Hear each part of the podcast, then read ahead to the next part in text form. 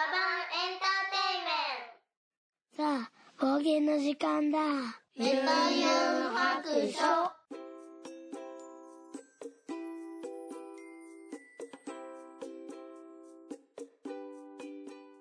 聞いてみそらしゆうゆう白書始めたいと思います。この番組はドラクエ好き絵描きゆんゆんが面白そうなことは何でもやってみようをモットーにこの世界を楽しみ尽くすネットラジオです。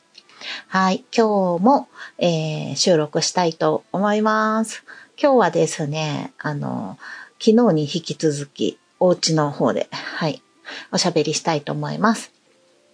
珍しいですよね。パソコンの前でね、喋るの。なんかこっちの方がね、緊張するんですよね。車の運転の方が、なんか、あの、喋りやすいんですけど、うん。今回はね、ちょっとハッシュタグのね、お便り会をしたいんですけれども、まあその前にちょっと、あの、近況とかね、お話ししとこうかなと思います。あの、まあ先に言っとくと、実はね、ハッシュタグ会、もう1ヶ月ぐらい前に、あの、収録してあるんですよね。うん。でも、そのハッシュタグ読む前の話が、なんかあまりにもしょうもなくって、あの、全カットして、で、あの、ハッシュタグの部分だけちょっとね、この後、えー抜いてこようかなと思っております。で、それにプラス、まあ、新しくついたハッシュタグのね、えーお返事をお話しさせてもらおうかと思っている回でございます。はい。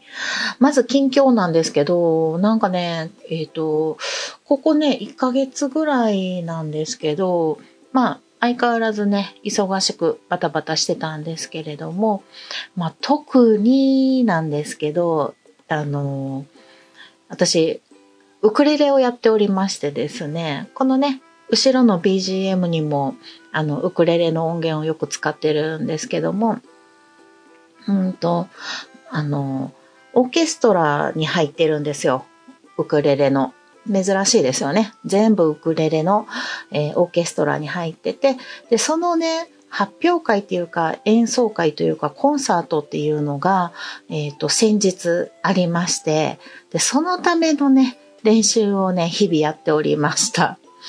まちもちろんね、仕事とかもいろいろ、あの、レッスンとかもね、いろいろやりながらなんですけど、なので結構大阪にね、練習会に通うか、あの、回数が多くてですね、これがなかなか、あの、時間を作ってね、行くのが大変でしたね。で、行って、去って帰ってくるんやけれども、その練習時間が結構まちまちなんでね、朝一番の時もあれば、あの、6時からっていうね、帰ってくのがもう9時ぐらいになるっていう時もあったりとかして、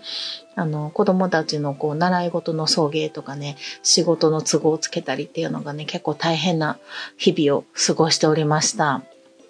私のね、えっ、と、チーム、チームが4つありまして、えっ、と、オーケストラの中で、えっ、と、私がね、4つチームある中の、レベル的には、あの、下から2番目の チームに入ってます。で、このチームがね、実は一番人気なんですよ。うん。もう総勢50人ぐらいいるんですけども、このね、チームがね、あの、みんな、こう、上手になったら上に上がっていけばいいんですけど、私はね、もう初っ端からずっとこの OK に入ってるんですけど、あの、ずっとここにいます。最初から最後まで、今までずっと。あの、今8、8期っていうのかな ?4 年ぐらいやってるのかな ?3、3、4年やってるかと思うんですけど、まあもう4年ぐらいするか。あのもう動く気がないんですよ。なんですけど、あの、ここのクラスってね、あの、下のクラスから上がってくる人もいれば、あの、ここに定着する人もいるので、こう動きがね、少ないので入りにくいクラスになっちゃってて、で、なんで上のクラスに行かないかっていうと、この上の2つのクラスはもう、あの、2つとも同じレベルを2つに分けてるって感じなんですけど、この上の2つがね、もうあまりにも上級者なんですよ。で、私みたいな、ちょっとへっぽこ演奏するような子は、あの、ちょっと敷居が高い。うん。どっちもね、もうほんのちょっと頑張ったら、向こうのクラスに行けるかもっていうね、希望があればいいんですけど、あの、もうどう考えても、あんなん無理やんみたいな、あんな演奏無理やしっていう クラスが、ああの、二つともなんで、ちょっとね、上がることもできず、降りることもできず、っていうことで、ここで停滞する人が多いんですよね。で、私は本当にもうプレの時からいてるので、もうずっと、あの、居座ってるんですけど、あの、下の人が入りたくても入れない。けど上に行く人もいないっていうことでね、あの、前、今回のね、その演奏会の前、チーム組むときに、ちょっと上に上がってもらえる人いませんかね？みたいな、あの、最速のメールが あの、全員にね、あの、来たんですけど、で、そっからね、何人かは移動してくれはって、下のね、クラスからの人が上がってきたりもできたんですけど、もうガンとして動きません、私。とはいえですよ。ちょっとね、もう4年ぐらいね、あの、年に2回とか3回の演奏会を、あの、やってきてるので、ちょっとだけね、あの、休憩したいなって 思うんですよね。で、今回ちょっと本当に次回継続しようかどうしようかなと思って悩んでたんですけど、まあちょっとこう周りのね、オケの友達とかにもちょっと来期はどうしようかなってちょっと休憩したいなって思ってんねんっていう相談もしてみたんやけど、まあみんなどう考えても、あの席は置いといた方がいいっていうね、戻ってこれないよっていうね。ことになりまして、まあそうよなって人気あるしなって言って、あの、まあせめて本番出ないにしても、練習会だけ出るっていうこともできるんですけど、いや、ただね、オ OK で、あの、なんていうの、三重奏するんですよ、いつも。三パートに分かれてね。でも、その、練習だけして、本番出へんかったら、練習だって一人で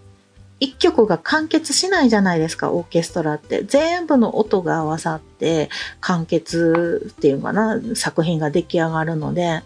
その、そのどれかの1パートしか弾かへんのに、あの、曲として成り立たないんですよね。メロディーがなかったり、こう、するので。なので、まあ、どうせやる、席を置いて練習するんやったら、まあ本番も出たいってなるやろうし、かといって完全にやめてしまったら、もうさあ戻ってきてもう一回やろうと思った時にはもう入れないっていう状況になってるやろうし、うん、まあ結局ね、まあ休憩する間もなくね、もう次のあの、来期に入って、まあ結局続けていくんやろうなって思ってます。決してね、あの、やめたいわけじゃないんやけども、オケってね、あの、みんなで作り上げる喜びはもちろんあるんですよ。あの、すごい、今回もね、すごい良かったんですよ。だけど、あの、自分一人での一曲がね、なかなか、あの、進まない。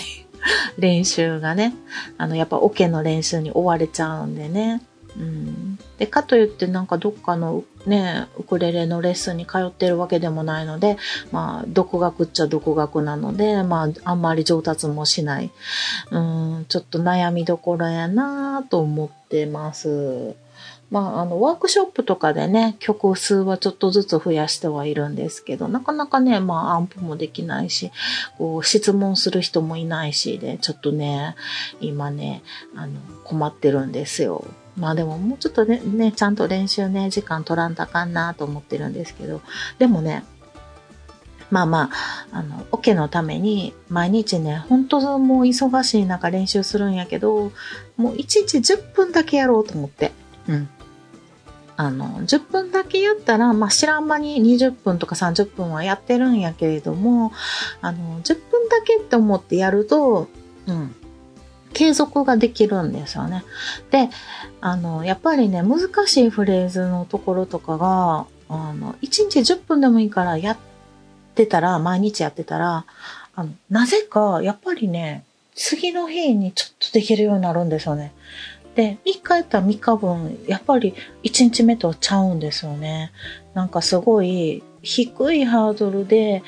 継続するっていうね、ことがすごい大事なんやっていうのを、あの、ウクレレを通して、こう、学んだことの、あの、一つですね。うん。それはなんかいろんなことに応用できるなと思って、私すっごいね、努力と根性って、あと忍耐、もうめちゃめちゃ嫌いやったんですよ。小学校の時に教室の後ろとかで習字でね、そういうの書かされてたんですけど、私宇宙って書きましたね。みんな根性とかね、忍耐とか書いてるところで好きな言葉書いていいっていうね、ことやったんで、宇宙って書いときました。はい。まあそういうちょっと変わった子やったんですけど、でもずっとね、努力と根性とか嫌いやったんですけど、もうでもなんか、その時はね、なんか多分全力で、なんか、全力でなんか一生懸命やらんとあかんみたいな感じやったんでしょうね。なんかイメージ的には。なんか、そういうのじゃなくて、もっと緩い力で、こう、ちょっとでいいから毎日続けるみたいなことをね、誰か教えてくれればよかったのに、自分で学べよみたいなな。はい。まあ、こんなね、あの、年になってそういうことをね、学びました。うん、なので、英語とかも毎日、あの、1個単語を覚えるとかね、2個単語を覚えたら1年後にはとかね、言いますやん。もうね、そんなんもう分かっててもなかなかやらないもんなんですよ。私もやってへん。うん。まあ、ちょっとね、韓国語習いたいなと思って、韓国語を一瞬、あの、習おうかなと思ったんですけど、いや、もうどう考えても、韓国語習うんやったら、英語が先やろ、みたいなんでね、ちょっと踏みとどまり、そして英語すらやってないんですけど、はい、まあまあまあ、あの、いろんなことに応用してね、毎日ちょっとずつお菓子を減らすみたいなね。努力を、はい、してます。あと、ウォーキングね。ウォーキングもちょっとここ3日4日行けてないですけど、ちょっとだけで10分でいいから歩きに行くとかね。そういうことをね、続けたいなと思ってます。今なら、あの、小学校の時の、こう、習字でね、えー、書道で何書くかって言ったらもう、これ一つですね。継続って書きますね。もう継続が一番大事。はい。お前1ヶ月以上、ポッドキャスト休んでて何言うとんねんみたいなね、ツッコミ来そうですけど、いやほんとね、もうほんと10分ぐらいの配信でもね、あの月1回でもいいからね、こう、続けるって大事やなーって思います。まあ、これで、ポッドキャストで何が得られるかは私にはわかりませんけれども。なのでね、昨日慌てて収録して、ああの、配信までね、したんですけど、あの、昨日配信してなかったら、5月1回も配信しないっていうことに気づいて、あの、慌ててやるっていうね。はい。そんなわけで、はい。今なら継続。はい。で書きたいと思います。えー、そして、ウクオケのね、ウクレレのオーケストラのことね、ウクオケって言うんですけど、あの、演奏会で、そうやな、なんか、思い出としては、あのー、えっ、ー、とね、毎回曲が 2, 2曲与えられるんですけど、各チームに。で、その各チームがね、それぞれいつもなんかこう、その曲にちなんだモチーフをなんかこう作って、えっ、ー、と、譜面台に飾ったりとか、身につけたりとかね、頭に飾ったりとかして、あの、そのチームカラーみたいなのを出すんですけど、まあ私ともう一人のね、あの、子が、あの、古いんですよ、そのチームで。なのでもう、あの、リーダーじゃないけど、なんとなくこう、まとめ役みたいなのをしてくれてて、私がそのサポートするみたいな感じなんですけど、今回はね、虹、菅田正樹さんの虹と、うんと、大阪ラバーのドリカムの曲ですね。の2曲を頑張って弾いたんですけど、うんと、それにちなんで、えっ、ー、と、虹のマークを作ったり、うん、あとね、虹のあの、フェルトでね、なんかバッジ作ったりとかね、あと、何やったかな。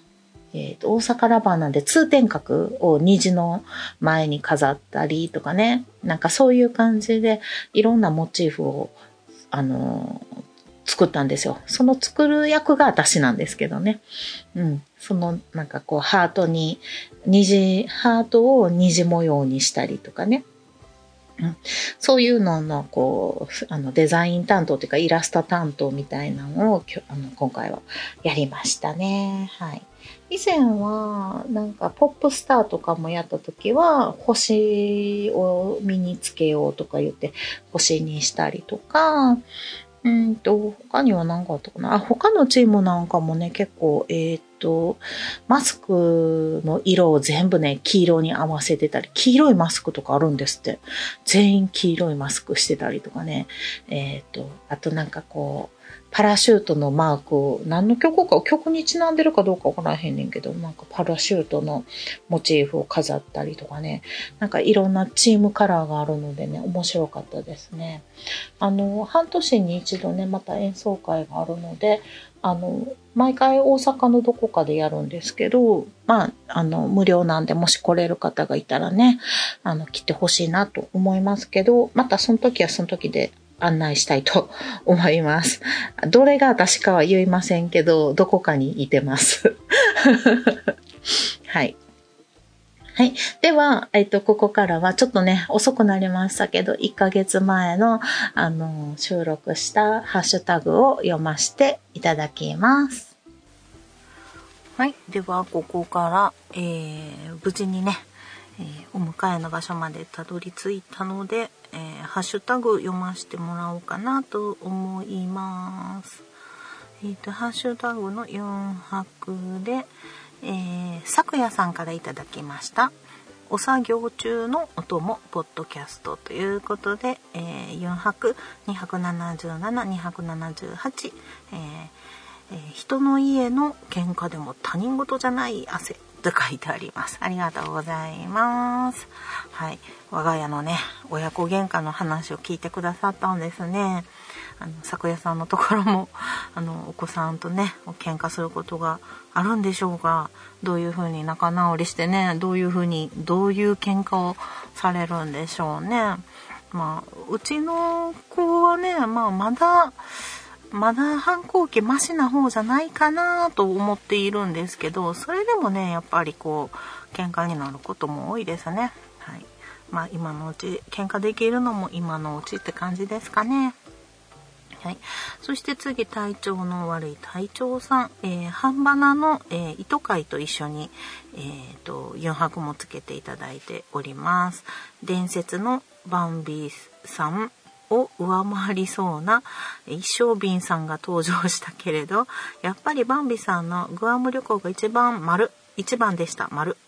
えー、新婚旅行先は男女差はあると思ってたけれど、男性は、えーと、現実的旅行先、女性理想を振り回す旅行先な気がしました。といただきました。ありがとうございます。そうですね。伝説のバンビさん。この辺に関してはね、半、えー、ハンドンダ話さんのね、方で聞いていただけると面白いかなと思うんですけど、まあ、430回の糸会っていうのに私が、えっと、ゲストでね、出させていただいて、糸っていうゲームをさせてもらったんですけれども、まあ、その中で私が出したね、答えが一生瓶っていう答えがあったんですけど、まあ、ちょうどいい感じやったと思うんですけどね。うん。私の武器は 一生瓶です。うん。で、新婚旅行先ね、そう、男性と女性となんかね、全然ちゃうかったんですよ。ハンバナさんの方でお話しさせてもらったんですけど、なんか、まあ、理想っていうか、まあ、新婚旅行って、そんな、あの、なんていうの、家族旅行じゃないから、一生に一回、一番贅沢に、こう、思い出をね、贅沢に金で物を言わして、あの、行ける機会やと思うんで、理想を現実にするのがハネムーンしかないぐらいじゃないですか。わかんないけど、お金持ちの人やったらね、しょっちゅうヨーロッパ旅行とか行けるかもしれないですけど、私ももう、そのヨーロッパの周遊旅行みたいなのに行ったんですけど、あの、新婚旅行にね。えっ、ー、と、最初ドイツに行ったかな。ドイツ行って、フランス、スイスって回ったんやったと思います。うん。そうなんですよ。結構ハードなスケジュールで10日間ぐらい、あの、もう、あの、思い切りよく行ってきましたね。でも本当すごい大変やったけど行ってよかったなって思いますね。エッフェル塔とかも行ったし。いやー楽しかったですね。ドイツでもうちょっとゆっくりしたかったなって思ったりね。あと、あの、ハネムーン時にね、あの、デジカメがね、ちょっと壊れかけのデジカメを持って行ってたんで、すごい写真をね、撮るのが大変やったんですよ。で、途中でしかもカメラを1台、あの、雨のね、雨のドイツのどっかの村の石畳のこう橋の上で落として完全に壊すっていうねあのジョンジョンさんが壊しましたね。とかあの人にこうそのデジカメで写真を撮ってもらうの添乗員さんとかにね撮ってもらうのになんかこうコツがあるんですよねなんかこうグッと電池の部分を押さえ込んでからシャッターを押さないとシャッターが降りないとかねいうのがあってそれねすごい添乗員さんが「あまたこのカメラ」みたいな「チン」みたいなんでね 嫌がられてましたね だからね、ちょっと、あの、ハネムーン行かれる時はね、デジカメ新調する方がいいかもしれないですよ。はい。あの、サブのサブまで持っていっていった方がいいかなと思います。お腹鳴った。はい、そんな感じでさあ、次が、よいしょ。しんさんからいただきました。本色で色が違う問題の助けになるか分かりませんがアイデアとして、えー、携帯電話のカメラで写した色を数値化するアプリがあるのでそれでチェックしてはいかがでしょうか CMYK などで出ます仕事柄色を数値で見ることも多いと思いますので参考になるかもといただきましたありがとうございますそういえばねこのアプリ昔入れたことがあったんですよ。なんかね、リスナーさんが昔教えてくれて、で、入れて、で、いろいろ、あの、いろんな色を見たら CMYK がね、出てくるんですよね。そうそうそうそう、懐かしい。それを一時、あの、確かめてたんですけども、これね、あの、一つね、問題があって、あの、グラフィックのデザイナーをしてる時は CMYK で大丈夫なんですけど、あの、私もう一個の仕事が、まあ、絵描きということで、あの、デザイナーと絵描きをしてるんですけど、絵描きの方は、まあ、アナログが主や、主流なんですね。そしたら、あの、絵の具の、こう、色を、なんていうかな、自分で混ぜて、で混色して、塗、ったのをあの CMYK で見た見たとてあの何て言うかな混色をこうコントロールするのが難しいんですよね。あのなんとなく、まあ、すごい複雑な色になるので、えっと、グラフィックみたいにはっきりしたスなんていうかな、パキッとした色が出ないのでね、なんかな、な、あと、その上、あの、私は、水彩、透明水彩絵の具をよく使うので、透明水彩絵の具っていうのをこう重ね塗りをしていって、あの、色に深みを出していったりするんですけど、その前の塗った色の上に次の色を重ねていくんですよね。そうすると、その影響で、こう、どういう変化になっていくかっていうのを、こうちょっと未知なところがあって、うん、数値だけではこう何て言うかななんとなくこうしたいなって思っててもこう完全なこういう色バチバチコーンっていう色が出せないんですよね。なので、まあ、なんとなくの、こう、出来上がったものの色の確認には使えるかなと思うんですけど、その塗り途中のね、なんか微妙な、その色の変化とかっていうのはちょっと想像できないのでね、なかなか難しかったりしますね。はい。でも、あの、そういえばそのアプリあったなっていうことを思い出させてもらったんで、また入れてみようかなと思います。ありがとうございます。もうね、グラフィックの時はもう完全に CMYK で管理しているので、あの、数字でね、色を入れたりもしてるんですけどね。はい。ありがとうございます。そして、えっ、ー、と、ロムリックさんからもいただきました。4泊279回拝聴ユンユン先生も、先生つけなくていいですけどね。ユンユン先生もアナログで書いてスキャナーで取り込んでいるんですね。私もコピー用紙にシャーペンで書いて、えー、スキャナーで取り込んで、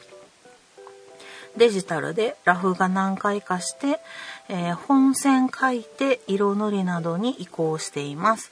えー、最初からデジタルでオーラフ書くのとどっちが時短になるんですかね？といただきました。ありがとうございます。えっ、ー、と、ロンムリックさんはね、デジタルの絵を描いてるんですかね？書いてるんですね。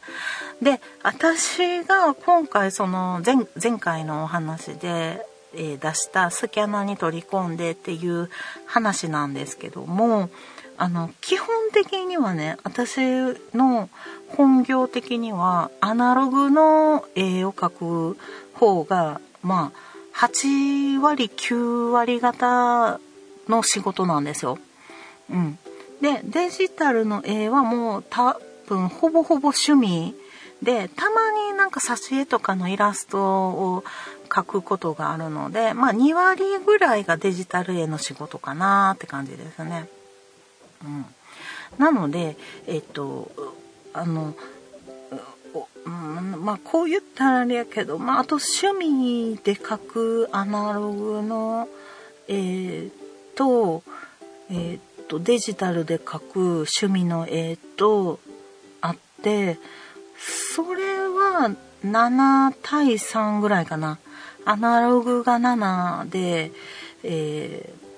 とデジタルが3ぐらいかな。趣味になるとちょっとだけデジタルが増えるかな。って感じですかね。うん、で、えっと、私の場合はアナログで書いてアナログで塗ってそれを、まあ、インスタとか SNS とかなんかこうデータにしておきたい。ためにスキャナーで取り込んでであとちょっとこうあの綺麗にねあの角の影を隠したりなくしたりとかいう加工をしています。なんかすごいめっちゃ人が増えてきた。でえっ、ー、と今度あのロミロムリックさんみたいな、えっと、デジタルにする場合の私のやり方なんですけど、えっと、私は基本的にデジタルの絵を描くときはアナログでは一切書かないです。最初から最後まで、えーと、デジタルの中でラフを書いてラフから、えーとえーと、線画に本場の線画に移ってで線画を描いてからの色塗りだから全部デジタルの絵はデジタルの中で終わらしてますね。うん、アナログで描いた線を取り込んでそれの上にデジタルで本番にしてっていうことも、まあ、できなくはないんやけどちょっと手間なんでそのスキャンしてね取り込んで線を抽出抽出抽出してあのえっと、書くっていうのがもうそれやったらもう最初からデジタルで書いてた方があの取り込む手間もなくなるので楽かなと思っております。時短で言えば、まあ、どっちが得意かによるんじゃないですかね。時短やったら私はもうデジ絵を描くんやったらまああのさっき言ったみたいにもう全部デジタルでやった方があの手間が少なくっていいかなと思いますね。例えば写真を、あのー、撮って、こう、なんていうの、ポーズの参考にするとかでも、そのままこう、写真に撮ったものをそのままこう読み込んで、あの、画面上に並べてっていうのも、あの、簡単にできるので、アナログやったら、その写真をだ撮ったのを画面を置いて、それを見ながら、あの、鉛筆で書いて、な、シャーペンとかで書いてみたいな、ちょっとこう、あの、めんどくさいので、はい。まあ、それをする場合は、もう、私の場合は、アナログで書いて、アナログで塗って、まあ、最後にデータ化するためだけのスキャンっていう感じですかね。はい。っていうふうに、あの、結構、あの、使い分けてます。まあ、ほとんどね、アナログの方が毎日、毎日書いてるのはもう完全にアナログですね。うん。まあ、1日の仕事が10としたら、うんと、7割ぐらいは絵の、絵の仕事をして、3割がグラフィックのことをしてるかな。月。月で言うと、そうね、月でも7割アナログで、3割がデジタルのグラフィックのデザインの仕事かな。っていう感じですね。本当はね、稼ぐんやったら逆の方がいいんですけどね、アナログの絵を描いたところでね、点でお金にならないのでね、本当にね、絵描きはね、貧乏なんですよ。はい。もう本当に悲しいですね。ということで、はい。なんか、あの、ちょっと分かりにくい話で申し訳ないですけども。はい。アナログの場合はスキャンで取り込んで、まあ、絵をデータ化するだけのために使ってます。はい。線画は、えっ、ー、と、線画のためには使ってないです。はい。ということで、え、ハッシュタグいただきました。はい。では、ここからは、えっ、ー、と、現、タイムリープして現在に戻ってきまして、えー、新しいハッシュタグ続きを読みたいと思います。えっ、ー、と、ちょっとね、遅れてしまってごめんなさい。えー、4月15日、アポロさん、えっ、ー、と、拝聴報告ということで、14日に聞いてくださったようですね。ありがとうございます。えー、4泊冒険279日目、ありがとうございました。そして、200、えっ、と、次が、こっちか。えー、4月22日、えー、ケンケン丸ポッドキャスト感想赤さんもいただきました。えっ、ー、と、イヤサガのカムカムエブリバディ会、全部聞き終わりました。今回の朝ドラは珍しく最終回後にロスが結構あったので、耳で振り返りができて大満足です。えー、ラジオさんのちゃんなかさんや、4泊のユンユンさんといった人気ゲストさんのお話も面白かったです。と、いただきました。ありがとうございます。そして、続きのね、えー、ツリーに、えー、今回のイヤサガは5時間を超える収録時間でしたが、一度に収録したのでしょうか？日を分けて収録したのでしょうか？ゴールデンウィークにカムカムエブリバディの総集編の放送が決まったようなので、えー、本放送を見ずに聞いた人もまだ朝ドラカムカム会を聞いていない人も要チェックですね、といただいております。ありがとうございます。でね、こちらのハッシュタグ、イヤサガさんとラジオさんと4泊カムカムエブリバディとかたくさんつけていただいております。ありがとうございます。あの、まあ、皆さんご存知かもしれないですけど、イヤサガブーさんのね、えー、方で、えっ、ー、と、カムカムエブリバディの感想会っていうのを、あの、やってて、そちらの方にね、私もゲストで呼ば、呼んでいただいて、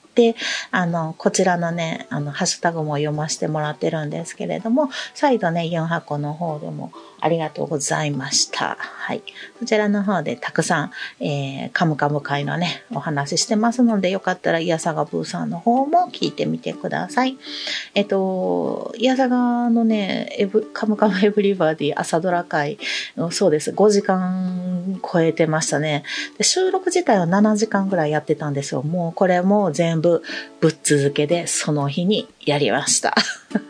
はい。確かね、9時過ぎぐらいから収録始めて、えー、終わったのが4時ぐらいですね。朝の、朝の4時ですね。で、だいたい収録終わった後にも、なんか、あの、ちょっとこう、ね、あの雑談とかして終わるんで、あの、あ、これ言い忘れてたわ、とかね、なんかいろいろ言いながら、あの、喋ってるんですけど、だからまあそういうのもあって、収録じゃないところも喋ってて4時とか4時過ぎぐらいやったかな。なのね、よう喋ったなって思うんやけど、まあ本人たちはね、まあ、あの、疲れてはいるんやけども、まあなんか、あの、喋りたいことを思う存分喋れたんでね、まあすっきりしました。はい。まあまた、あの、よかったら聞いてみてください。はい。そして、大山敏郎さんからいただきました。えー、注文してた T シャツ着たサイズが大きすぎたかといただいております。ありがとうございます。えー、これね、何かっていうと、先日、えっ、ー、と、私が書いた、あの、レトロカーのね、水彩で書いたレトロカーの絵を、あの、すずりっていうサイトがあって、そこで販売したんですよ。あの、T シャツとかに。はい。あの、プリントアウトして。できるっていうね、あの、すずりっていうサイトがあるんですけど、うん。そ、そこで、あの、販売したよって言ったら、大山さんがね、買ってくれたんですよ。ありがとうございます。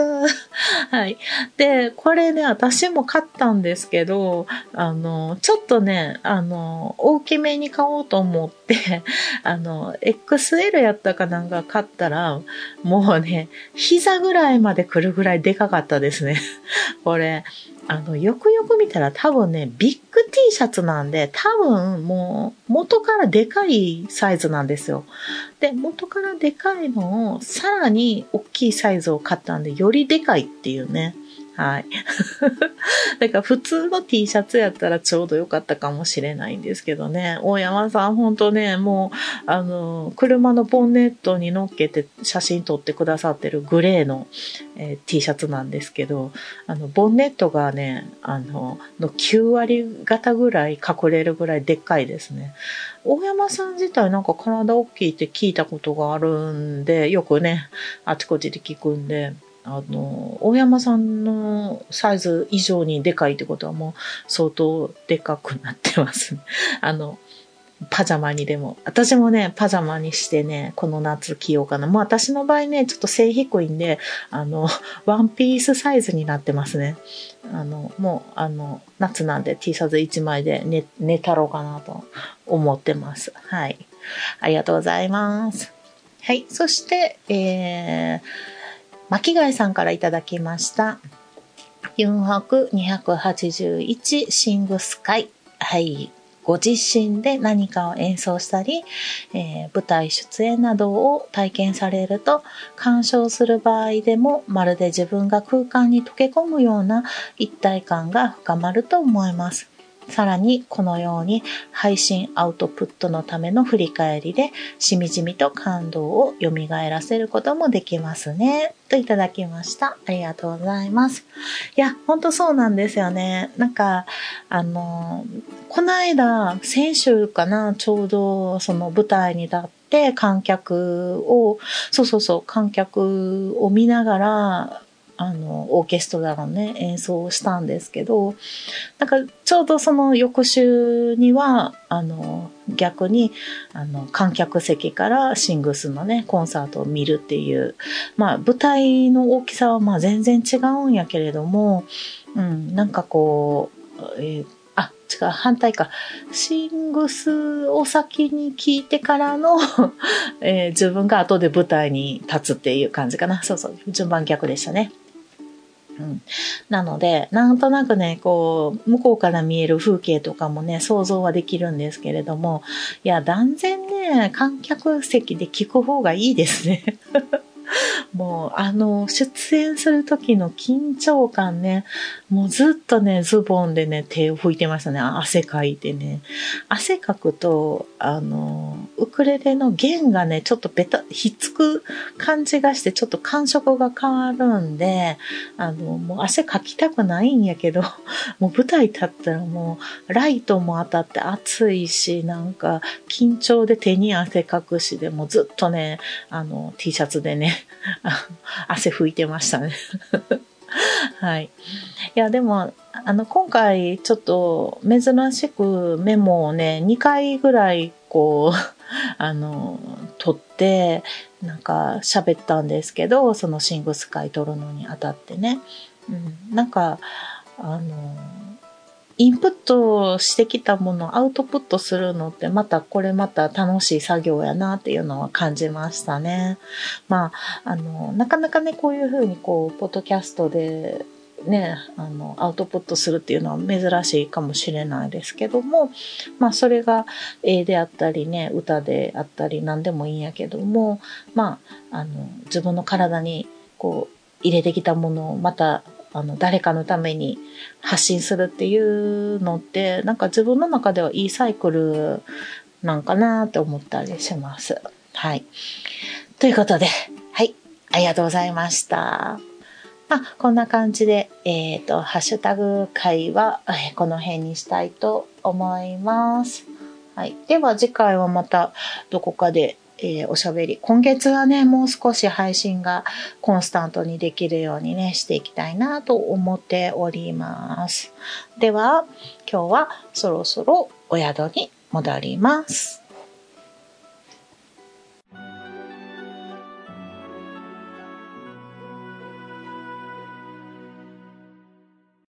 この番組ではお便りを募集しております。